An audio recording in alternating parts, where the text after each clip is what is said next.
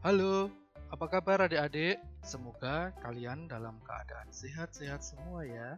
Kita bertemu kembali tetap di acara Satu Nama Mendongeng, persembahan perpustakaan Satu Nama yang berlokasi di Dusun Wood, Sendangadi, Melati, Sleman, Yogyakarta. Kali ini bersama dengan Kak Dimas. Adik-adik, di acara Satu Nama Mendongeng kali ini, Kak Dimas akan mengajak kalian untuk mengenal tentang cerita rakyat Nusantara. Banyak sekali cerita ataupun dongeng dari berbagai daerah di Nusantara. Ada dari Sumatera, Jawa, Bali, NTB, Kalimantan, Sulawesi, dan Maluku, bahkan dari Papua. Meskipun hanya sebuah dongeng atau cerita, namun kisah itu mengandung nilai-nilai baik yang dapat kita petik. Nah, kali ini Kak Dimas akan mengajak kalian mengenal sebuah cerita dari daerah Sumatera Utara. Tepatnya dari daerah Mandailing, Tapanuli Selatan, Sumatera Utara. Judul cerita itu adalah Sampuraga yang ditulis oleh Pangaduan Lubis. Apa atau siapakah Sampuraga itu dan bagaimana kisahnya? Kalian penasaran? Yuk, kita ikuti dan dengarkan kisah selengkapnya. Sampuraga Orang-orang mengatakan cerita ini terjadi dahulu kala di Mandailing, Tapanuli Selatan, Sumatera Utara. Pada masa itu, di satu kampung dalam kawasan yang disebut Padang Bola. Berdiam seorang ibu tua dengan anak tunggalnya yang bernama Sampuraga. Mereka hidup berdua dalam kemiskinan karena ayah Sampuraga sudah lama meninggal dunia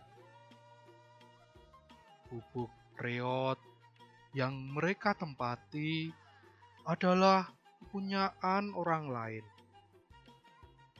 Karena merasa kasihan, pemilik gubuk kecil itu mengizinkan Sampuraga dan ibunya menempati gubuk itu tanpa sewa.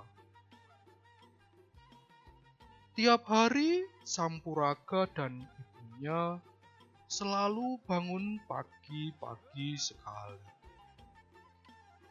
Sesudah sarapan seadanya, mereka segera pergi mencari kayu bakar ke dalam hutan. Karena mata pencaharian mereka yang utama ialah menjual kayu bakar. Di samping itu, Kadang-kadang mereka bekerja di sawah atau ladang orang lain sebagai buruh upahan. Orang-orang selalu suka meminta Sampuraga dan ibunya mengerjakan sawah atau ladang mereka karena keduanya rajin dan tekun bekerja serta jujur pula. Kalau ada uang berlebih dari upah yang diberikan orang, Sampuraga dan ibunya menabung uang itu. Pada suatu hari, Sampuraga bekerja mencari upah di ladang tetangganya. Ketika istirahat makan siang, pemilik ladang itu bercakap-cakap dengan Sampuraga. Dalam kesempatan itu, si pemilik ladang mengatakan kepada Sampuraga bahwa ia mendapat kabar tentang adanya satu negeri yang subur bernama Mandailing. Negeri itu tidak begitu jauh letaknya dari Padang Bolang, kawasan tempat tinggal mereka. Menurut si pemilik ladang itu, penduduk Mandailing hidup makmur karena mereka punya sawah-sawah luas yang subur. Dan mereka mudah pula mendapat uang dengan mendulang emas di sungai. Sebab tanah di Mandailing mengandung banyak emas. Setelah mendengar cerita itu, Sampuraga memutuskan untuk pergi merantau mencari kekayaan ke Mandailing karena ia memang sudah lama ingin merantau untuk mencari kekayaan agar ia dan ibunya terlepas dari kemiskinan. Pada saat ia akan berangkat menuju Mandailing, ibunya melepas Sampuraga dengan perasaan yang amat sedih. Sebab ibunya yang sudah tua itu khawatir mereka tidak akan bertemu lagi. Sampuraga membujuk ibunya dengan janji bahwa dia akan datang menjemput ibunya kalau dia sudah berhasil di perantauan. Setelah berjalan kaki beberapa hari lamanya, sampailah Sampuraga di kerajaan Pidoli yang terletak di Mandailing. Ia terpesona melihat keadaan negeri itu. Orang-orang menerima kedatangan Sampuraga dengan penuh keramah tamahan. Mereka punya rumah-rumah besar, beratap ijuk, dan indah sekali bangunannya. Candi yang terbuat dari batu bata banyak pula terdapat di kerajaan Pidoli itu. Segala sesuatu yang dilihat dan dialami Sampuraga setibanya di kerajaan Pidoli memberi kesan padanya bahwa penduduk negeri itu hidup makmur. Baru beberapa hari saja berada di kerajaan Bidoli, Sampuraga sudah diterima bekerja oleh seorang bangsawan kaya yang sangat maju perdagangannya. Karena Sampuraga rajin bekerja dan jujur Majikannya sangat menyayangi Sampuraga. Terlebih-lebih lagi karena usaha dagang bangsawan kaya itu makin banyak mendapat untung setelah Sampuraga bekerja dengannya. Beberapa kali majikannya menguji kejujuran Sampuraga. Karena terbukti ia memang seorang pemuda yang jujur dan rajin, akhirnya bangsawan kaya itu memberikan modal kepada Sampuraga.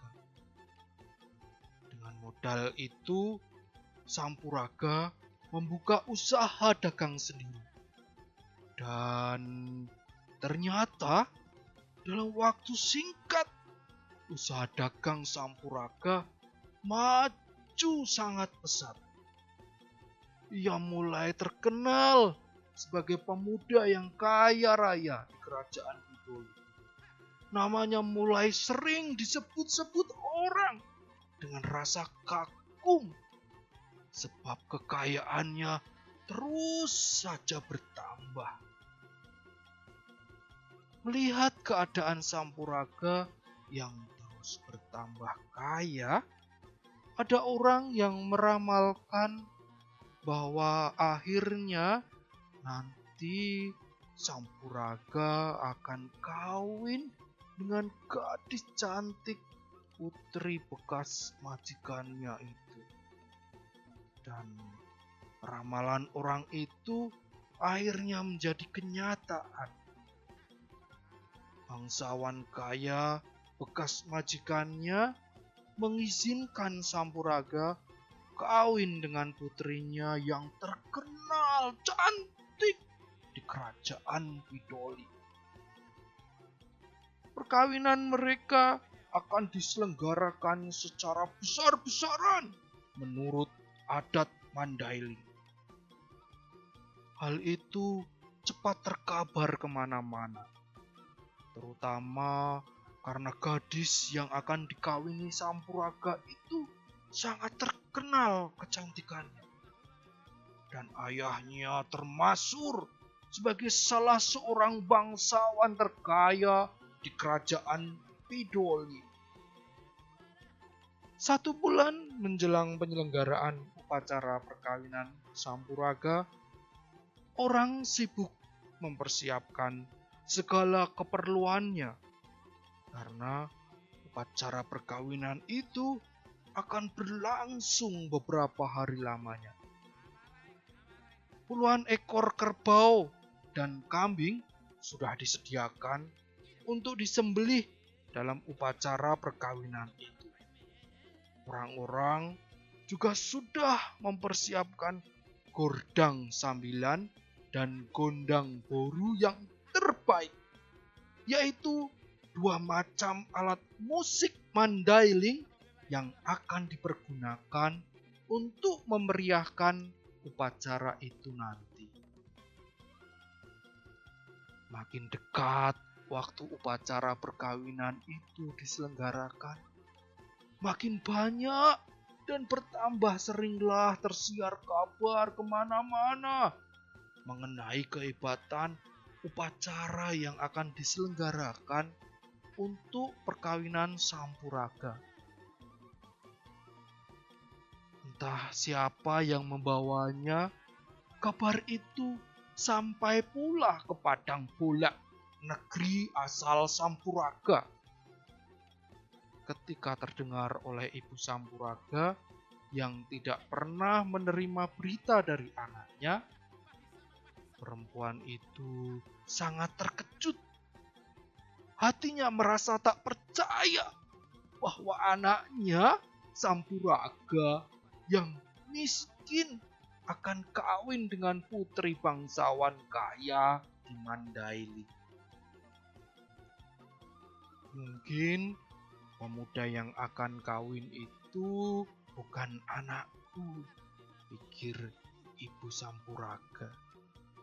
Barangkali namanya saja yang serupa dengan nama anakku, pikirnya lagi. Tetapi akhirnya hati ibu Sampuraga ingin mendapat kepastian yang nyata. Ia tiba-tiba merasa mendapat tenaga gaib yang memberinya kekuatan. Dengan kekuatan itu, ibu Sampuraga pergi berjalan kaki ke Mandailing untuk menyaksikan langsung siapa sebenarnya Sampuraga yang akan kawin dengan putri bangsawan kaya itu.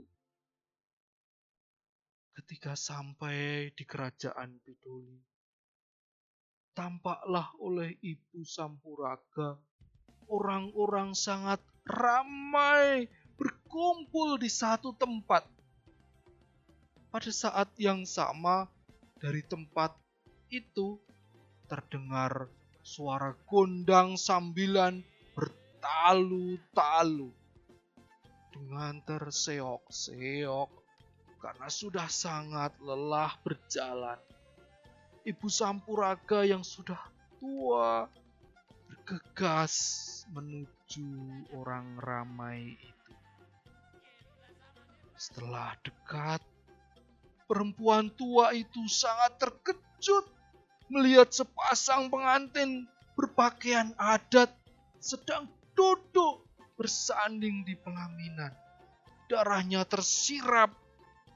Ia hapus matanya yang sudah agak kabur beberapa kali untuk meyakinkan dirinya bahwa ia tidak salah lihat. Setelah ia yakin betul bahwa pengantin laki-laki yang duduk di pelaminan itu memang anaknya Sampuraga. Tanpa sadar, ia menjerit nama Sampuraga. Orang-orang jadi terkejut Demikian juga Sampuraga dan istrinya yang sedang bersanding di pelaminan. Sambil terus meneriakkan nama Sampuraga, perempuan itu berlari mendapatkan anaknya yang sangat ia rindukan itu. Setelah dekat, dengan terharu, Ibu Sampuraga berkata, Anakku, anakku Sampuraga. Oh, anakku. Ia mengulurkan kedua tangannya dengan gemetar hendak memeluk Sampuraga. Tetapi dengan penuh amarah, tiba-tiba Sampuraga menghardik ibunya. Perempuan tua celaka! Kau bukan ibuku. Aku tak kenal siapa kau. Pergi kau dari sini. Jangan ganggu kami. Kata-kata itu terasa oleh Ibu Sampuraga. Bagaikan petir menyambar telinganya. Tetapi ia tenangkan hatinya Sambil memandang wajah Sampuraga, perlahan ia berkata, Jangan kau berkata begitu, anakku. Aku ini ibumu. Dengan kasar, Sampuraga menjawab, Tidak, tidak, kau bukan ibuku. Ibuku sudah lama mati karena sudah kaya dan terkenal. Rupanya Sampuraga malu mengakui bahwa perempuan tua yang kere itu adalah ibunya. Dengan air mata meleleh, Ibu Sampuraga berkata lagi, "Karena aku sudah tua, jelek, dan miskin, Kau malu mengakui bahwa aku ini ibumu, Sampuraga. Sambil mengeluarkan dan memijit buah dadanya yang sudah keriput. Ibu Sampuraga meneruskan kata-katanya. Tapi, ketahuilah, air susuku inilah yang membesarkan kau. Pada saat Kata-kata itu diucapkan Ibu Sampuraga. Tiba-tiba air susu memancar dari buah dadanya yang sudah keriput itu. Seketika itu juga, kilat pun menyambar. Uruh memecah disertai topan dan hujan yang sangat lebat. Dan Ibu Sampuraga tiba-tiba raib dari pandangan. Karena sangat panik dan ketakutan, orang-orang berlarian ke sana kemari sambil menjerit-jerit. Dalam sejenak saja mereka semua tenggelam dan hilang dilanda air bah. Beberapa hari kemudian, tempat kejadian itu sudah berubah menjadi sebuah kolam air yang sangat panas. Di sekitarnya terdapat beberapa batu kapur ukuran besar yang bentuknya menyerupai kerbau. Selain itu, terdapat pula ungguan tanah, pasir, dan lumpur yang warna dan bentuknya menyerupai bahan makanan. Orang-orang mengatakan bahwa itu semua merupakan penjelmaan dari sisa-sisa upacara perkawinan Sampuraga yang mendapat kutukan. Adik-adik, demikian tadi akhir dari cerita tentang Sampuraga. Seorang pemuda yang pada awalnya adalah seorang yang miskin, lalu menjadi kaya raya. Namun, saat sudah kaya raya, ia lalu lupa dan malu mengakui ibunya. Cerita ini merupakan legenda karena orang-orang Mandailing menganggap cerita Sampuraga ini memang benar-benar terjadi pada zaman dahulu kala. Anggapan itu diperkuat oleh kenyataan yang ada di sekitar kolam air panas yang hingga kini dinamakan Sampuraga. Lalu, menurut kalian, apa yang dapat kita petik dari cerita Sampuraga ini? Yang dapat kita petik dari kisah ini adalah legenda Sampuraga ini memperingatkan kita bahwa sikap durhaka kepada orang tua, baik ibu maupun pada ayah, merupakan sesuatu yang tidak baik. Dan barang siapa durhaka kepada orang tuanya akan mendapat hukuman seperti yang dialami oleh Sampuraga dalam cerita ini. Nah, adik-adik, Demikian tadi dongeng dari Kak Dimas. Semoga bermanfaat dan dapat menambah pengetahuan kalian ya tentang kekayaan cerita dan budaya Nusantara. Tiba saatnya kita berpisah. Tetap ceria dan semangat sebagai anak-anak Indonesia. Sampai jumpa di lain waktu. Tetap di acara satu nama mendongeng yang dipersembahkan oleh Perpustakaan Satu Nama Yogyakarta. Akhir kata Kak Dimas ucapkan salam ceria.